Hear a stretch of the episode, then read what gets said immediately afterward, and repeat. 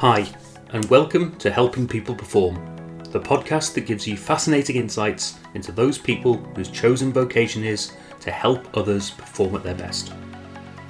From consultants to teachers, sports coaches to financial advisors, all of my guests share a passion for getting the most out of individuals, teams, and organisations. Enjoy the episode.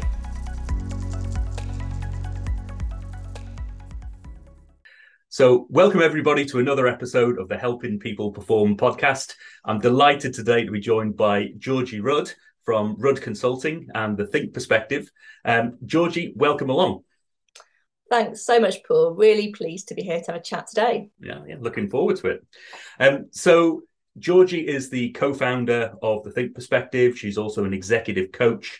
She does one to one coaching, uh, both with executive coaching and with parental coaching. So, in, uh, uh, with people coming back to work in particular uh, from parental leave. I'm really interested to, to hear that um, angle. But also does a lot of group work, group facilitation and coaching, and got something called listening labs. And again, something I'd like to, to delve into a little bit as we go along. But before we do that, I was hoping you could just give me a little bit of background uh, to you in terms of your experiences, what's got you to where you are today. Mm, thanks. Yeah, well, when I think back, there has actually been a, a, fairly clear pathway to get to being in this position, running my coaching practice. But at the time, you're not always sure how you get there. And, and my reflections are, you know, started life at Lloyds Banking Group as a graduate on the graduate program. And my first job was being an HR business partner there. And I was paired up with some pretty senior directors around the business working on all sorts of elements of a people plan from um, restructuring departments to trade union negotiations through to performance rounds and bonus rounds. And it was a brilliant broad brush on all the levers that you pull to help organisations and people perform. Uh, but the bit that I always loved was whenever we were working on the development of the people in that team or that department. So I, I then kind of switched into a more specialist track where I ran graduate programs at Lloyds for a while in the corporate bank and financial markets areas. I then moved into kind of management development in some different divisions. So trying to kind of, I suppose, see what happens once those graduates uh, leave the program and become more senior. How do you develop managers? And then finally landed in executive development. So we were looking after the top 500 leaders at, at Lloyds. Um, so really kind of thinking about how do you create self-awareness with pretty senior established leaders? Mm. How do you help them to be better? When I look back, the kind of the critical point there was, you know, Lloyds acquired HBOS back in the kind of days of the financial crisis, and it was a complete reset. And I think I really got to see exec development, you know, at its most raw all the networks got broken, two different cultures coming together. Mm. How do you help that leadership team connect and build confidence through a really rocky period? So I loved loved that work. And from there, I guess that gave me what I needed to go to a whole new blank piece of paper. And I joined Baringa Partners, which is a management consultancy. And there I, I was head of learning and there was no L&D department. So I suppose when I look at that, the creativity of that role was brilliant. You know, brought all the learning of being in a big place and seeing how the cogs fit to then starting from scratch and mm. thinking, what do we need here? Right. So lots of development programs, lots of curriculum, lots of technology, and and lots of risks actually to try a few new things and have a bit of fun. So loved that, but it was the one-to-one conversations and the coaching that I always loved the most, and it had to be side of desk. Right. Hence the shift to coaching and to do more of what I love all the time.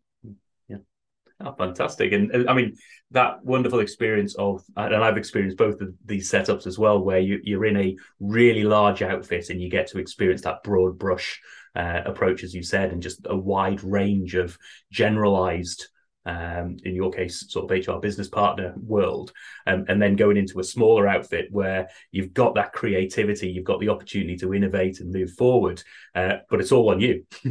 so, how was that experience for you, moving from that big picture to a, to a, a you know a smaller fish in a bigger pond to a bigger fish in a in a smaller pond?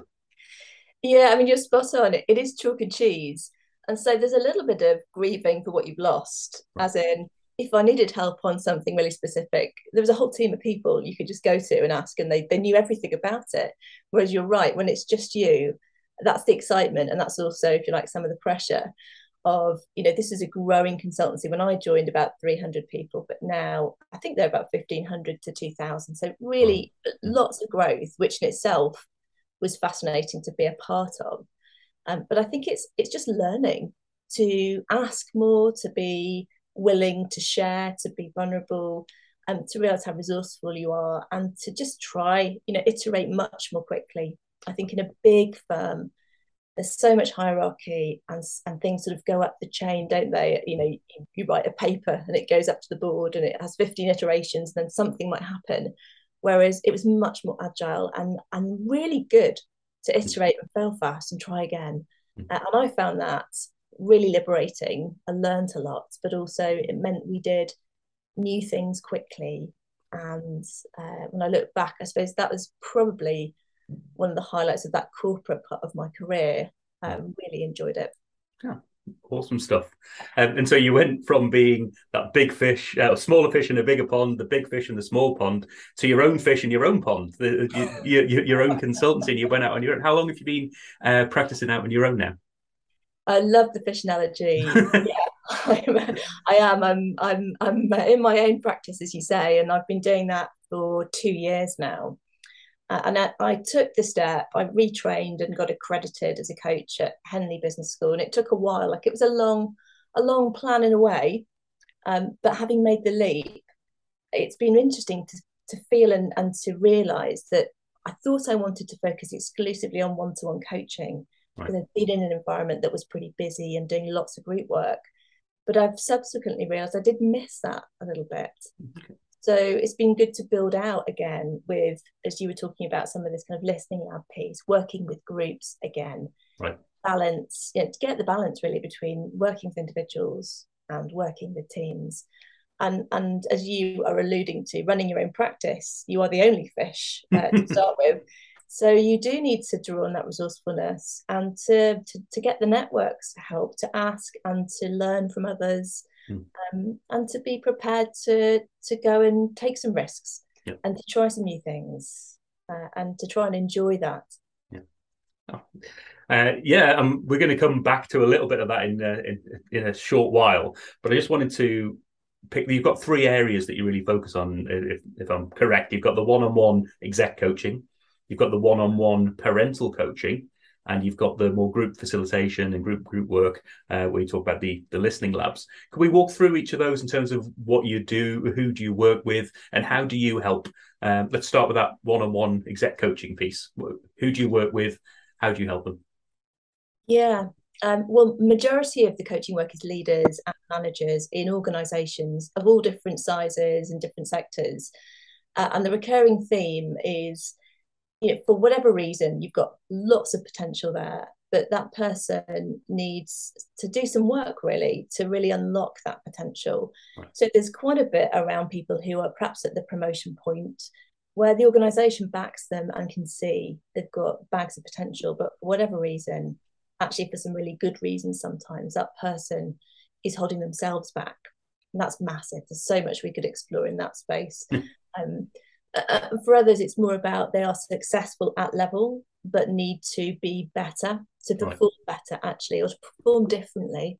Yeah. Um, and that might be helping increase self awareness of their impact on others and understanding what is it like to be on the receiving end of me and and how is that helping me or hindering me from motivating the team getting the best out of the team mm.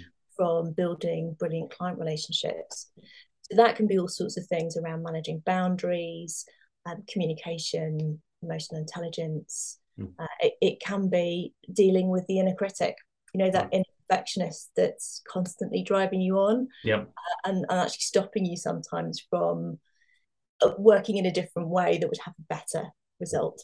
And that imposter syndrome and everything that comes with it. Absolutely. Yes. Yeah. And it's fascinating to see, you know, it is absolutely you know a human a human thing it's it's odd to call it a syndrome because it sounds like an illness uh, perhaps you know a way, a way to describe it is it's it's self-doubt and i right. think uh, to different degrees most people would would recognize elements of that Mm. but for some people that inner critic is a really loud voice Right. for it's quieter um, but environmentally you know we're going through huge amounts of turmoil over the last couple of years or so Mm. so uh, people can find some of those thinking traps are, are more prevalent uh, than they used to be so Mm. how do we get to more effective thinking more quickly Right. And through your coaching, you're helping people firstly to notice that stuff and then to address it and, and overcome it. Is that is that the kind of approach that you're taking? Yeah, I would say, you know, my, my reason for, for being in business is to help create clarity and insight for people. Right. And we very rarely get any thinking time. And if we do, it might be quite poor quality. We are time poor, we're under pressure. Yeah. So I I adopt, if you like, Nancy Kline's perspective on this, who I sort of heartily commend to anybody who's interested in coaching, which is to be a thinking partner and that is to say we are we are equals. You know this isn't mentoring. And i don't have all the answers. Um, this individual's really resourceful. But what i do is bring a sort of high quality thinking environment which means lots of listening hopefully some really provocative questions. And our aim is to create some awareness Right. of what is going on um, which then enables us to build strategies to do things differently very often we don't have time to stop and think Mm. about what's going on. We're just in a feeling or we're in a mode, Right. and it's a default mode. Oh, it's amazing the the power of reflection. Um, I've noticed it throughout a lot of the work that I've done, but I've also seen it in people in that a lot of the even events that you go to, you go to a speaking event or something like that. The number of people who've come out of those events um, and you hear the chatter, and it's not about necessarily the talk or the individual who's been speaking, although they generally find one or two insights from them. A huge amount of value of just simply the time to not be in that day-to-day grind and to speak to others to speak to colleagues to speak to new people and new perspectives just to allow your brain to refilter that stuff and uh, and up your performance that way Yeah, I think the power of re- reflection is sort of woefully underestimated, and especially when we're thinking about how do we empower and equip the people that work with us and for us to do great thinking as well. Mm. So I think you're right. There's a huge amount which is just kind of almost learning about what's going on for us and and challenging the assumptions that we're operating on because we we all, you know, we are efficient beings. We've got shortcuts for good reasons. Yeah. And we very often operate on the basis of some assumptions which sound like truths when we say it to ourselves. But right if you get some challenge and an alternative perspective, maybe we realize that is an assumption that's probably not true. right Um, but you could be basing your whole strategy Mm. around those assumptions. And you say you also do one-on-one work with uh, with parental coaching and people coming back from parental leave um you know it's a it's a topic that I've touched on with a few people in, in my day. I've been through uh, that process myself. Um, how do you help people? Who who's it you help um, in that space? Yeah, I mean, as a as a working parent, also I have huge empathy for you know it is it's a series of bumpy transitions Mm. being a working parent, and um, often I'm working within organisations, you know, to help those who have been out on parental leave to transition back in as smoothly as they can. Mm. Um, but I'm also interested in the fact that you know parenting's a marathon; it goes on for years. So we're quite rightly investing in, in new parents getting through that, you know, really incredible change Yeah. in life and circumstance. But the bumpy transitions continue, you know, as Mm. children start school, as you start to then start secondary school, have teenagers. So parents are probably the most time poor people uh, I know. And, and actually, there's a huge amount of noise out there about what we should be doing, you know, and how we should be parenting. So again, it's about creating a space for high quality thinking where people are really getting to know what it is they do think, what they Mm. need to do differently, um, what assumptions they're making.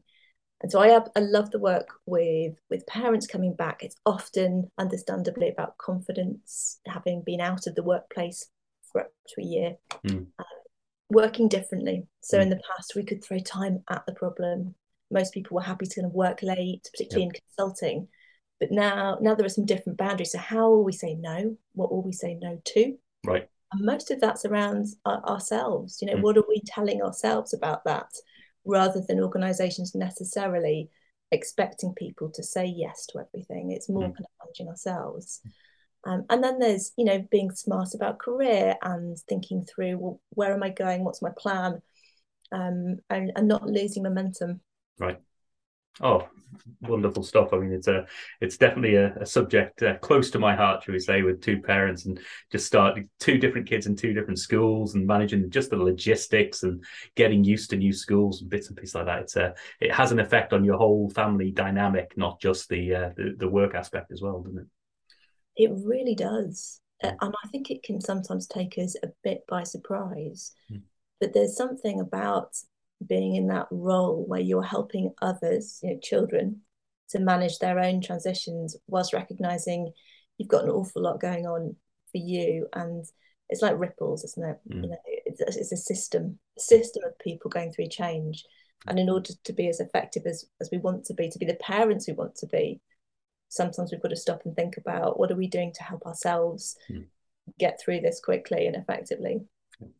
Oh, Wonderful. And the the last bit, the, the sort of group work, and particularly interested in this uh, listening labs piece. Can you tell me a bit more about that? Yeah, I am absolutely passionate about the topic of listening, and this comes from, I suppose, my twenty years in in corporate world, but also my my job as an executive coach. And listening is, you know, the probably the most important tool in the toolkit if you're going to be a coach. Right. But my my reflection on this is the quality of listening in everyday life in organisations is is relatively poor, right. and I can see the knock on of those poor interactions. And you know, if we stop and think about this for ourselves for a minute, you know, if I asked you to think about an experience you've had in the past of not being listened to or having a poor experience of being listened to, mm. most of us can think of that relatively quickly we can start to remember how it made us feel. And the likelihood is it stayed with us quite a long time. We probably ruminated on it. It wasn't the work of the moment. And for some of us, you know, that can lead to us deciding to withdraw our intellectual capital, our motivation and engagement, mm. um, to withdraw our ideas and, and our innovation. So the cost for organizations, I think, is a lot greater than perhaps we actually realize. Um, listening is at the heart of solving some of the biggest organizational problems that I hear HR directors, heads of learning, and business leaders talk about. You know, when it comes to hybrid working, right. inclusion, how mm. do we how do we make sure these diverse teams that we've invested in in building are actually being heard? Um, there's a piece around strategy development in organizations where we're working in silos, where mm.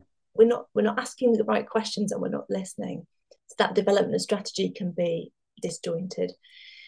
So the the premise of Listening Lab is that this isn't you know unachievable. Listening is a skill that can be learnt, and when you pair knowing how to bring attention and listening with asking some better questions, there are just some really powerful incremental changes that transform the quality of conversation and consequently results for business. Uh, and I think most of us have not been taught how to listen. Right. It's not on the curriculum at school. Mm. Uh, some of us are predisposed to listen, you know, pretty well. Others, it's more difficult. But actually, with some small changes, we can all just make a little notch on the dial of listening mm. and flex that muscle. And it could even be just 20% more mm. than it is today. And just to notice what's the impact on the team. On my mm. reports, on my clients, on the people who are above me in the hierarchy. So we're really, I've got a business partner called Heather. We run Think Perspective and we're kind of laser focused on helping everyday leaders learn how to listen in the moment at work better. Fantastic. And as you say, it's one of those skills where you know you could just say, "Oh, I'm always listening." It's like I'm, I'm always breathing and, and therefore why would I need to improve on it? But you've touched on some really valuable um, underlying bottom line business reasons uh, to actually go about and improve that listening. So the, these listening labs they tend to be group sessions, is that right? And you're doing workshops to help people um, what recognize what good listening is, or how do, how does that they tend to work? Yeah, absolutely. So they are collective experiences, and the listening lab is based on the idea we're just running a series of experiments So we want to get away from this idea of, if you like, training right. and having lots of slides and information, but to create an experience where people are in situations from which they can learn, mm. try something new, see how that goes, try it again. So there's a, a piece that we uh, ask people to look at before they come, which is a bit of reflection. There's some clips, some, some kind of food for thoughts. And there are two really low key experiments we say you can do in the flow of your day to day. You don't have to do anything differently go about your working life or even a conversation at home and just try this one thing and see what happens. Right. Get together in a workshop, we build on that, we do more experiments. There's demos, there's practice, um, lots of kind of group experience and smaller smaller group work and then we have kind of a regroup later where we have some post experiments and we look at how those go mm.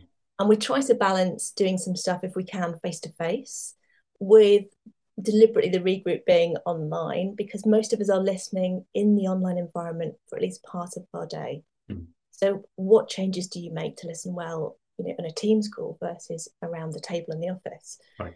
Um, so yeah, listening lab. I, what I love is seeing people come in and quite understandably having a bit of a degree of cynicism about, you know, it's it's another course. Is it really going to make a difference? Mm. And seeing those light bulbs go off and people thinking about the impact they have, mm. how the small things they learn have a really big, really big impact. Mm. And the other challenge we sometimes get is I'm so busy, I don't have time to listen. Like listening takes too much time. I just and to tell people what to do. Mm. And there's a real kind of flip around how we add value. Because I think we are pre-programmed, you know, myself included, if you think back to school and work, to add value by contributing, yeah. you know, by talking and advising and knowing the answers. And actually, at the way that managers used to operate in a hierarchy, you'd look up and think, well, that person will know. Mm. But we are networked organizations now. Information is flowing freely around organizations, and you only really get to capitalize on that if you can listen and be curious. So, so there's a real sense of people learning that they can make a big difference even in 10 minutes if they just flip the way they start the conversation. Yeah. and we look at simple stuff you know to fight your default mode and just try these two or three things. Give it five minutes mm. and then see see what happens. And people generally sort of coming out saying i'd never i'd never noticed. Right. And and that listening is not binary as you say it's actually there's five or six levels of it. and I, what I love is the the approach to experimentation, actually learning from the experience and the, the group experience. That's a huge value add in itself, isn't it? Because if people learn by themselves, they you know they only learn an element of it, and if you're learning as a group, one you get to experience it, you get to build that team along with it, but you also get something real that people can reflect back on and add layers of value that you just wouldn't get as an individual. Yeah, I love that point. There is, you're right, there's a, sense of collective reflection and learning. And one of our reflections, because in some ways we've been experimenting with Listening Lab to understand, you know, where it works and, and where it goes. One of our learnings is we hadn't intended for it to be an intact team activity necessarily. Mm. But a lot of the work we're doing is not. It's a group of people within the same organization but when you do have an intact team, it's the group that's leaving telling us, you know, if you'd called this team building, we wouldn't have got the same out of it, maybe. But what that's what it has been because we spent a whole day mm. having really high quality conversations where our listening is far from in the kind of low level pretending, ignoring, selecting. Mm. Um, and and we're we are deliberately asking more questions. We're getting curious, and so people are leaving feeling a sense of connectedness as a team. Trust is exponentially higher, right. um, and commitment to kind of work together on it going forward is, is clearly also there. So it's really interesting to see. Oh, wonderful! That it must be an amazing experience for the teams that go through it. Quite jealous on that front. Might might try to get the opportunity to do that at some point in the future. Um, so just moving the conversation along a little bit um, from the podcast, we usually at this point we'll ask people about their own performance. So how do you help Georgie perform? You know, what what angles have you got? Um, particularly being as a uh, as we often call it, and this may nudge you in a certain direction, but a solopreneur. Those people who are uh, working by them uh, by themselves, have their own practice. Where do you go for your own performance uplift? Yeah, I love that question. And and it's a great one for anybody who is working on their own to be reflecting on. And for me, you know, there are a couple of main sources. One would be as a coach, I have supervision, and this is coaching for me as a coach, and it is invaluable, both from a kind of ethics perspective, but also for me to be experiencing and observing and learning from uh, another professional coach, but also to be uh, benefiting from the clarity of reflection and thought mm. that I'm hoping to help others with. Mm. So investing in in that for myself is is very important to me and to my professional integrity. But you you reference solopreneurs, and that's exactly right. You know, having a network of people, a wide network of people who are both in different walks of life, but also in the same boat as you. Hear the journey they're on, what's going well, what's difficult, to realize you're not alone, um, to hear new ideas, to, to be able to help other people by sharing yours mm. is, uh, is, is a very key part, I think, of how we're, you know, I'm developing myself. Um, and the other thing is, and I love talking to clients about this, is thinking about who you need to recruit into your network. So mm. most of us need a certain kind of group of people that might include, for example, the cheerleader. You know, and if you haven't got one, well, you need to recruit one into your network. Who's the person who will give you that positive alternative perspective? The other for me is the voice of reason or logic. So mm. who's my go-to, you know, phone a friend if for whatever reason I've got a dip, something's mm. triggered me. You know, who is it who's going to just put forward the, the logical kind of alternative perspective? And those two for me have been particularly important. Say, mm. have I got the right people there on my speed dial? um, and to make sure that I do actually go and talk to them. Right. Just making some notes on there. Some things I really want to work on for myself. and just for just for clarity, uh, if people are listening just to this episode, um, with, with, the solopreneurs piece that we're talking about is a uh, a network that uh, from episode number one, Mr. Faris Aranki, uh, who is a, a, friend of both of ours from from way back, um, he set that up as a sort of informal network of people who are on their own or in very small teams, um, and just connected in a way that we're all facing similar challenges. Um, with the, there's all sorts of people from coaches, accountants, various different walks of life um, who are going out on their own and experiencing this world of I'm setting up a, a practice or a, a, small group and I'm where do I go for that support? And I think that informal network has been hugely valuable for myself and I'm hearing that from yourself, Georgie. Yeah, I think we could easily overlook some of the, as you were kind of touching on with Listening Lab, this kind of collective learning. We can mm. overlook the, the power of that. We we maybe think we need certain things, but my reflection on the solopreneurs group that that we're talking about is some of it is content led. and You know, what are other people doing? How can I kind of learn from that? There's a huge amount that's about emotional kind of moral support, which is mm. to say, you know, this is natural natural experience of a business life cycle and feeling that you are, you know, not alone, but mm. also sharing sharing ways to overcome some of those challenges. Mm. Oh, wonderful. So, I'm just going to go into the the more a couple of quick fire questions um, about. First one is about your sort of ideal client or ideal uh, person, organization, group that you would really like to work with, uh, and you think could really benefit from the uh, you know the experience and expertise that you have. So, who would that ideal client be for you that you would like to help perform? Well, on one level, my ideal client is pretty much any of the everyday heroes and heroines who are in organisations who may not be anywhere near the top of the tree, but have a massively important role to play in motivating everyday people, you know, teams. Mm. Um, so, so getting people. Uh, my ideal experience is to be a fly on the wall in the team meeting or the one to ones and just to spot where, with some small changes, listening could be better quality.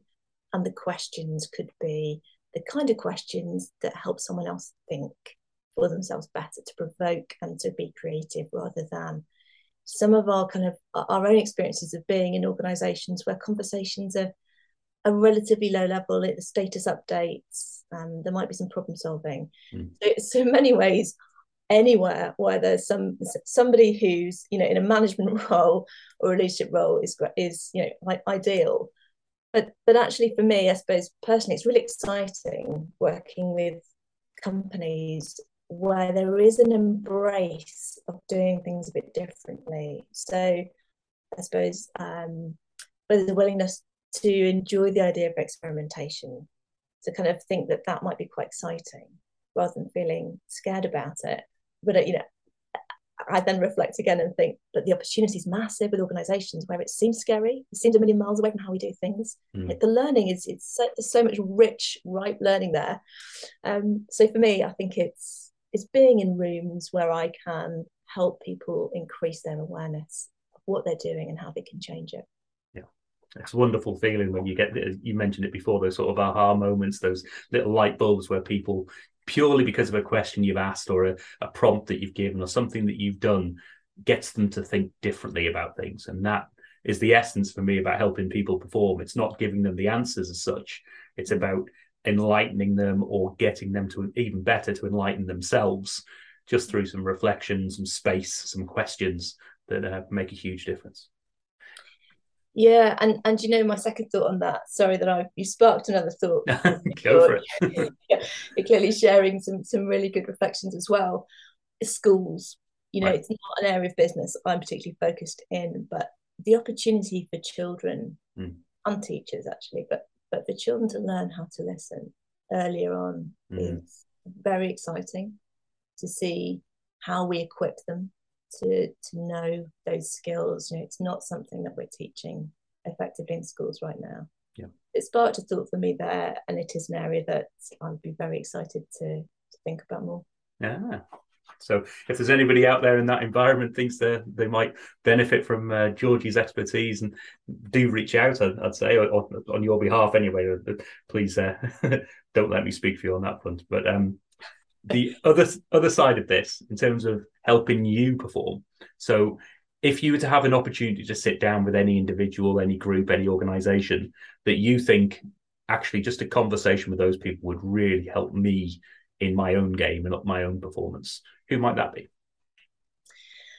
well, uh, podcasts actually are, are, a brilliant way for having access to lots of people, almost as if you'd invited them around for dinner and they were sitting around your table and learning from them. And I there are a number of podcasts that, that would be my go-to and I'm delighted you're you're beginning this. Um, but if you think about the guests on the Diary of a CEO podcast for example yeah.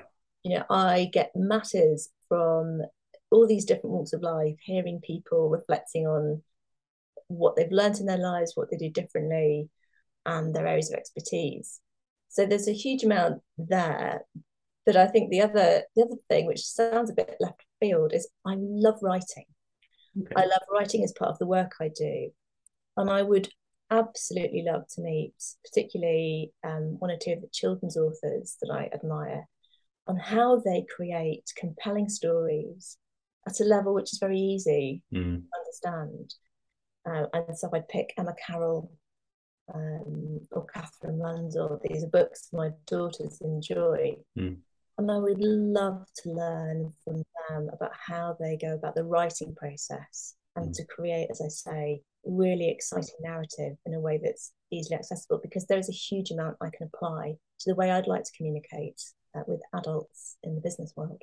Yeah, that ability to communicate in the more concise manner you know i'm sorry this letter is so long i didn't have time to write you a short one that, that, kind of approach which is it does take that ability to be to bring the complex and make it concise is a is can be hugely valuable purely in helping people to understand uh, at, at, those basic levels as to what are the principles behind what you're doing and, and then you can build on that mm. yeah oh wonderful and uh, absolute pleasure talking with you, Georgie. But before we close things out properly, how do people reach out uh, if they want to find out more, if they want to get in contact with you? How do people um, make contact with you, or, or have you got any websites or anything that people should be visiting to find out more?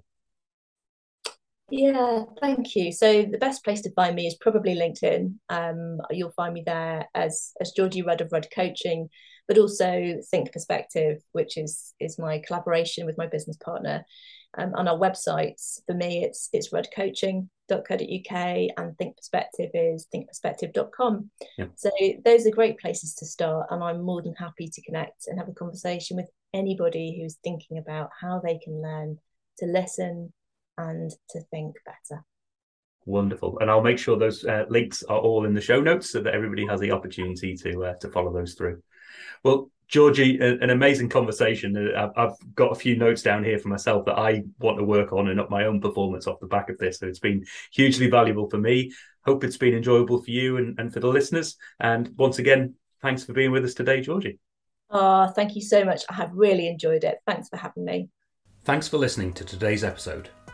If you liked what you heard, then please give the podcast a rate, review, and share. I'm Paul Teasdale, and from sausage making to banking, oil and gas to Formula One, I help people perform. If you'd like to find out more and have a conversation, contact me via helpingpeopleperform.com.